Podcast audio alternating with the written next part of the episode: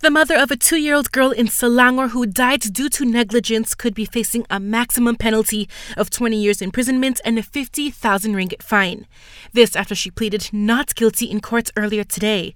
Last month, the mother allegedly left her child inside a car for several hours in Ara Damansara. According to earlier reports, she had forgotten to send the toddler to her kindergarten. A murder suspect has been charged by the Penang courts in connection to a woman who was slashed to death. No plea was recorded from the 29 year old suspect who was charged from his hospital bed. Earlier this week, the man attempted to jump off the Penang Bridge after the murder but was rescued by the public. An initial investigation later found that the man was the victim's nephew and had acted out of anger.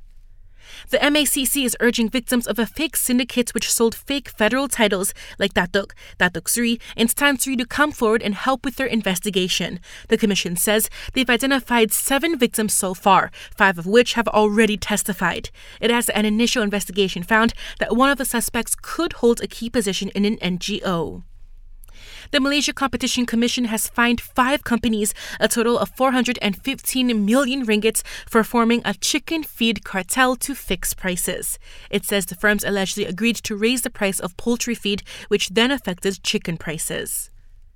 The Selangor Infrastructure and Agriculture Committee has reassured that the cracks in the monsoon drain which caused the Taman Wawasan landslide will be repaired. This after the cracks were identified as the possible cause, with water seeping through, leading to the soil becoming too saturated. And a private credit reporting agency is urging authorities to do more about data security.